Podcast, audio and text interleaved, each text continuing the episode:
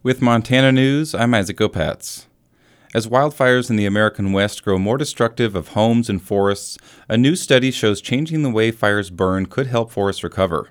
MTPR's Austin Amestoy reports. More than 50 fire ecologists, including a dozen with ties to the University of Montana, collaborated on the research, collecting data from more than 10,000 locations and hundreds of wildfires for the study. Their conclusion? Increasingly intense wildfires and a warmer, drier climate make it more difficult for coniferous forests to grow back. Kimberly Davis led the study as a research ecologist at the university. This really gives us the best picture that we've had to date of what's happening in our forests after wildfire in terms of trees coming back and starting to grow again or not. Davis says many pine trees have defenses like thick bark to protect seeds from burning up during a wildfire.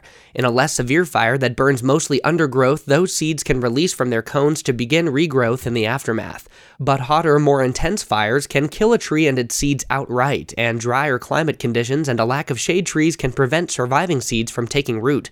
From 1980 to 2000, the researchers found nearly all studied areas in the West had climate conditions suited for forest regrowth. By 2050, that area could decrease by almost a quarter. The report indicates controlled burning, forest thinning, and cultural burning done by indigenous groups could reduce the severity of future fires and improve the odds of forest recovery.